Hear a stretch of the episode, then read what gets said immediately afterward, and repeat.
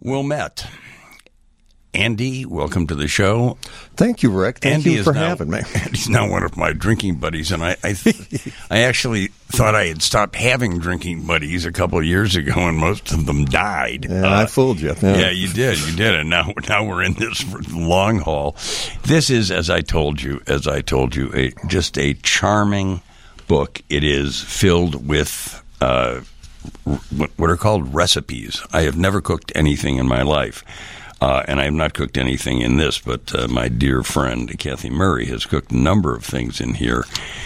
When did you become a chef, young man?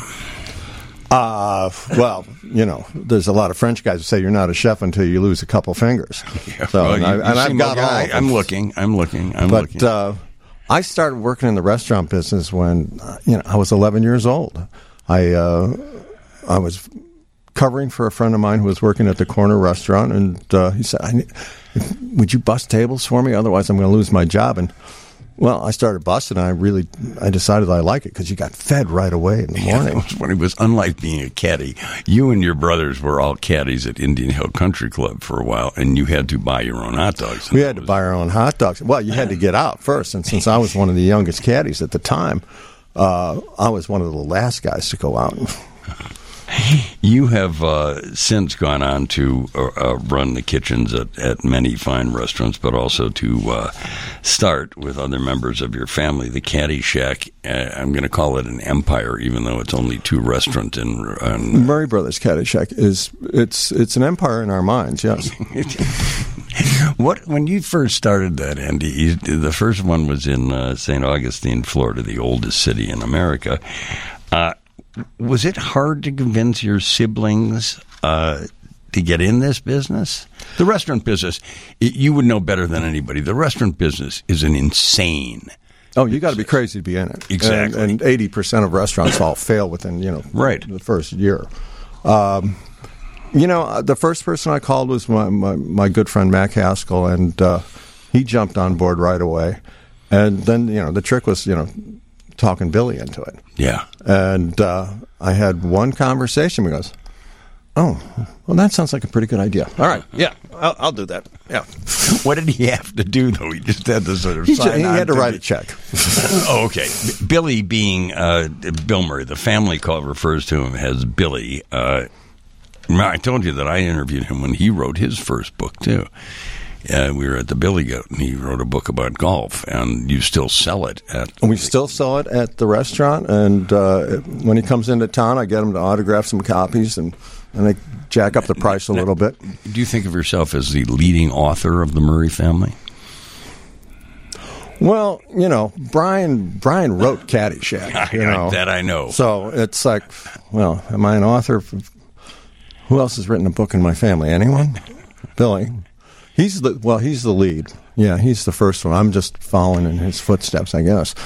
One of the hallmarks of this book is it is filled with absolutely charming family photos, uh, charting. Even even Billy looks good here on this page. He Yeah, he's got all his hair in that picture. he looks very good. So, well, you have all yours uh, sitting in the studio. Uh, Talk to me about your parents, uh, Lucille and Edward.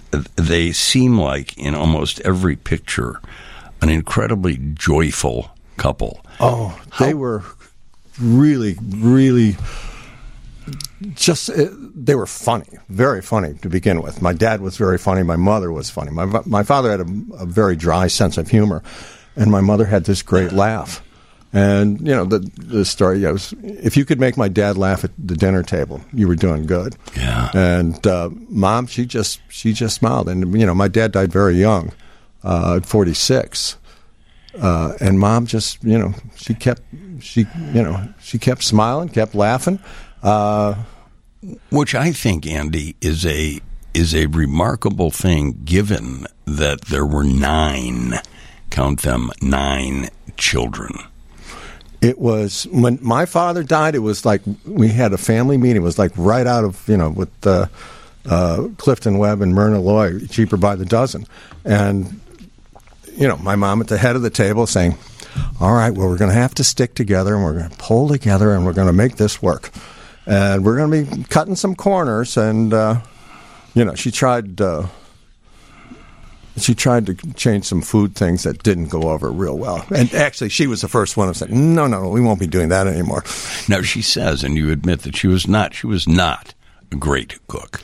She wasn't, you know. Well, I, you know, she went to cooking school. She did go to cooking school, and before she got married, my she went to French cooking school. My father went to carving school. So, you know, mom could cook, but you know, after my dad died, you know, it was always she was coming home late from work, and we were cooking more than she was. Well, one other things you tell me, and we can continue on after a short commercial break, is that you really you got an, an, you got lucky in some ways because you got an astonishing offer while you were backstage eating the free food uh, in the green room at Saturday Night Live. We will continue on, and you'll hear that story again. The name of the book it's easy to remember: "Eat, Drink, and Be Murray." It makes a perfect holiday gift. Perfect. We'll be back. The great Jen Weigel, whose name you know uh, and whose personality you know from having been on this station, many other stations in town, is uh, Andy Murray's good friend and was an essential uh, aid in creating this book because Andy has told me, and he's not loath to admit that he doesn't know how to type, uh, which makes it really sort of uh, interesting to write a book. Uh, the book came together in, in a kitchen. Basic, the book was launched, kind of, was it not, Andy, in a kitchen at a Thanksgiving? Well, I was cooking Thanksgiving dinner at my brother Billy's house in, in Charleston, uh, and it had started. You know, he said, "Why don't you come on up and, and you know." Cook Thanksgiving. It's only going to be about six, eight people. And so I get up there, and there's like no food in this house. And I said, We got to go to the store. So we go to the store, and I'm, I'm going up and down the aisles, grabbing stuff, grabbing what I needed. I find this beautiful, you know, 12, 14 pound turkey, throw it in, and he stops me, goes, That's not big enough. I went, You only said there's six or eight people. Well, we got to make sandwiches. I said, Well, we could get a turkey breast. Well, we'll get a turkey breast too. But so he finds this this girl butcher at the Harris Teeters in, in uh, Charleston, and um, comes back and he's got a 26 pound turkey.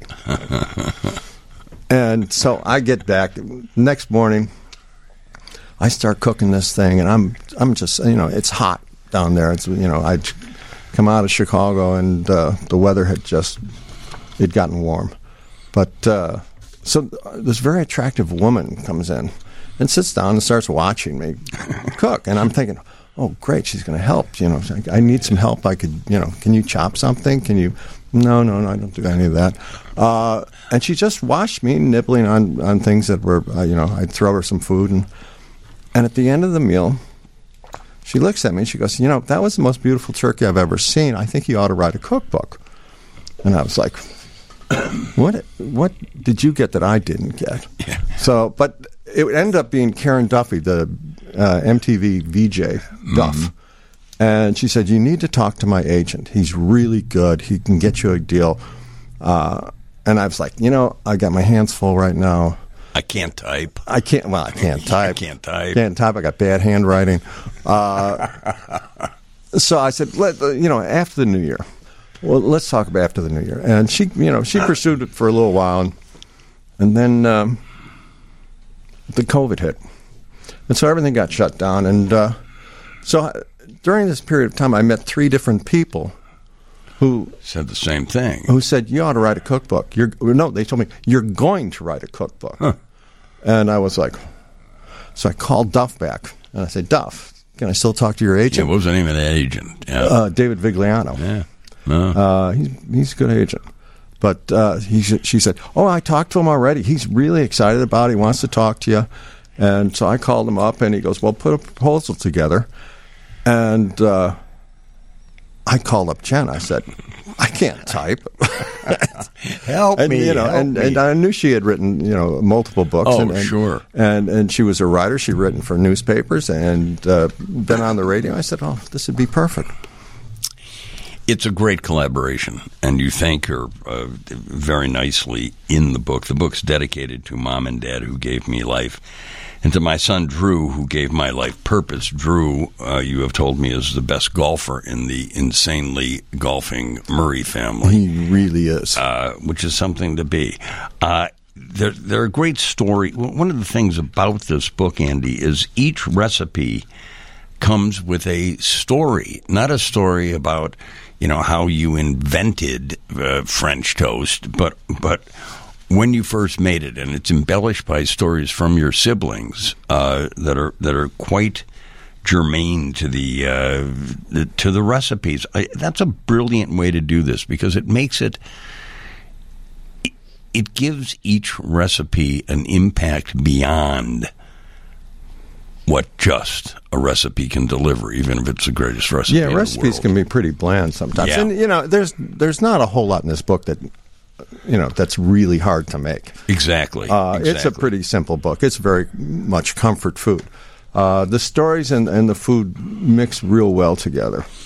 Uh, what is the most complicated? I mean, you have here a a Lucille's salad, which is not very complicated. Uh, But it's good. baked it's beans. really good. Caddyshack golf balls is a very interesting and I would have to say unique. It's it's more labor intensive than hard. it's uh, you know it's mashed potatoes and cheese and bacon and you fry them. like what can what, what what's wrong with that? Nothing. There's also, uh, speaking to uh, our burgeoning relationship, the 19th hole cocktails. Uh, The nineteenth hole, the bloody bull is really that's a wonderful, wonderful hangover drink.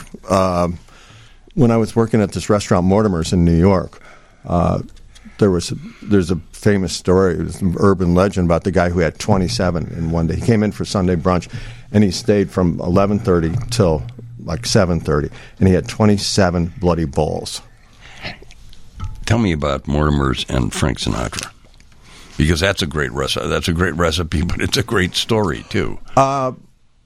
we did a lot of Mortimer's was a real society hangout. It was Yeah. like the corner saloon for all these people with money, Jackie Onassis and Brooke Astor and and uh, Bill Blass and but uh, You have Bill Blass's meatloaf recipe. Bill Blass's meatloaf is really good. Uh, now I forgot the question. Sinatra. Sinatra, of course. So uh, Red Buttons called up, and said, "I want to have a dinner party." Frank Sinatra, he's playing at the Garden, and uh, I want to have a small, intimate dinner party. Um, and so we made rack of lamb for his group. It was uh, just a dozen people, and so they come in and they sit down and they start bringing out food. And I guess Barbara Sinatra asked the waiter, and the waiter says, "We're having lamb." She goes, she walks in, she goes to the back of the kitchen, and she goes, My husband and I, we don't eat lamb. Can you make something else? So we, uh, we said, uh, Dover sole? And she said, That would be perfect. So, yeah, point to the fish guy. We need two Dover soles, and we need them good. yeah. Uh, So they go out, they're all boned, they're beautiful, they come back. You know, end of the meal, Sinatra is at the door of the kitchen. He goes, Who made that fish? I point to, I point to John Marsh, and uh, he goes, That was one hell of a piece of fish. Hands him a hundred dollar bill, and then starts handing fifties out to everybody else in the kitchen. And there were about a dozen of us that night. I was like, well, "This is cool." And so he, when he was leaving, we there was a side door to the restaurant. We all ran around on 75th Street to the front on Lexington Avenue, and all cheered him as he left. And he was like, "Thank you, thank you." It was it was pretty cool. That's a great story, but there are times uh, in the life, I would imagine, of a chef that are uh, overwhelmingly taxing and busy and not so pleasant. Give me the the the state of uh, chefs in America these days. Uh, There's a there seems to me to be Andy a, a real push toward the celebrity chef, and I think Anthony Bourdain is perhaps responsible for that. And uh, Well, I think there were some guys before Anthony. You know, at, at one point, you know, Anthony, when Anthony came out with that first book of his and blasting the the, the restaurants in New York. Yeah. There were a lot of a lot of cooks in New York who did not like Anthony Bourdain, Oh. and uh, it's like, but then you know, all of a sudden he's Saint Anthony. Uh, but uh, there's there's not enough uh, there's not enough chefs cooks period right now. Everybody is scrambling to find some help. Everybody's paying top dollar, really top dollar for these guys. Do you think of yourself before we take a break and you'll come back? Uh, do you think of yourself as a celebrity chef? Has that ever entered your mind? or as a working chef? You- I, I've always been a working chef. yeah, that's how you Uh, come know, off in the book. I, I get it. you know, it's Well, celebrity. No, I got, I got, I know enough celebrities. I'm just, I just do my job. my brother's head a down. celebrity, My my brothers, brother's I got brothers as celebrities. I just keep my head down and do the job. Celebrities. Uh, that is the voice of uh, Andy Murray, the author of Eat, Drink, and Be Murray, a feast of family fun and favorites, uh, with a foreword by Bill Murray. A foreword. It took some time to uh, deliver, but that's another story. Uh, we'll be back to talk a little bit more uh, in a couple minutes. Andy Murray, with a close friend and many of his siblings, started the Caddyshack restaurant empire, is what I call it, with two outposts in St. Augustine, Florida, and one in Rosemont. It is an astonishing thing to keep a restaurant business for 20 years. Uh, it, it's basically uh, impossible. So if you want to, and you can, uh, sample Caddyshack golf balls, you go to page 45 of his uh, charming, charming, and I think very meaningful book, Eat, Drink, and Be Murray. It is Andy's book with a foreword by his brother, the actor named Bill, and and embellished by stories from all of his siblings. Uh, you have to if you haven't already, be really proud of this thing. And just to pull it together, I mean, just with Jen Weigel's help. Well, you know, if you look up procrastination, you'll see a picture of me. I thought Uh, you'd see a picture of Bill, but well, that that well, picture we're, two, we're like two twins, brothers. you know. Yes, But uh, yeah, it was it was it really was a labor of love, though. But you also it's a labor of love that rises out of family. I think that's the charming, the real charming thing about it. My family is very tight, and we're still all very good friends. You said you talk to your siblings at least all of them at least once a week, right? We try, we Yeah. try, really try, Wow. and you know, Someday if he not, if not, we're texting each other. Someday he will write a book. His next book may be about the golf trip the, some of the uh, family took to Ireland uh, that he told me about Thursday night while we were having uh, Oysters Rockefeller at that uh, culinary uh, capital called the Dublin Bar The Dublin, Grill. they they were really good. I know you were impressed. I was think. very impressed. From a tiny, tiny, tiny kitchen. People are not going to learn how to become great chefs by reading your book, Andy. They're going to learn something about uh, relationships. They're going to learn something, I think, about the meaning of food and how food and and food festivities can be a bonding experience. Oh, food makes everything better. Yeah. You know, we, you know when the Cubs lost that that uh, was it the second game at uh, Wrigley? Or was it the third? And Billy was a wreck, and and uh, and we had to get out of there, and people were just hassling him, and we were we ended up. Uh, Getting one of those pedicabs, Yeah. and it was Billy, me, and my brother John, and there were so this guy was pedaling like six, seven hundred pounds. Uh, he, he he he got about five hundred bucks tip, so that was all right. But uh, well, I said, he said, where, Billy goes, where should we go? I said, let's go to, let's go get some steak. Let's go to Gibson's. And he goes, well, why, why Gibson's? They got, a, they got a really nice steak. And we went in there and Gibson's was wonderful. And they sat us in, in the back and they, Billy looks up to the waiter and goes, well, how are the Gibsons at Gibson's? and so we started drinking Gibson's mm-hmm. and ordering steak. And pretty soon everybody's happy. So food fixes, food can fix everything. And this book can lead you uh, in that marvelous, marvelous direction. Again, it's Eat, Drink, and Be Murray, a feast of family fun and favorites. It is by Andy Murray. It's his first book. I think there is. In the couple, of, I, I- I think there's another book in you. Whether it is, is a you know full cocktail book featuring your buddy Rick That. Holiday Inn. I don't know. I'm, I'm working. I'm, I'm, trust me, our minds are just they're they're they're just rolling. You will, ladies and gentlemen, over the next few months before before and during the holidays, see Andy on television shows and hear him more on radio. Uh, I'm grateful to know you, and thanks, Jen. Uh, It's been a treat. It really is. I hope to continue our relationship. we will. We will. Thank you. You two have fun wherever it is you're going now, and uh, Eat, I'll drink, remem- and be blurry. I think. If I remember that. I remember this. Someone would go, "Have you ever not had drinks with Andy Murray?" I go, "Yeah, there was one Sunday night on the radio." On the radio, yes. Andy, congratulations! A hell of a book. Thank you, Rick. Thank you so much. book. My pleasure.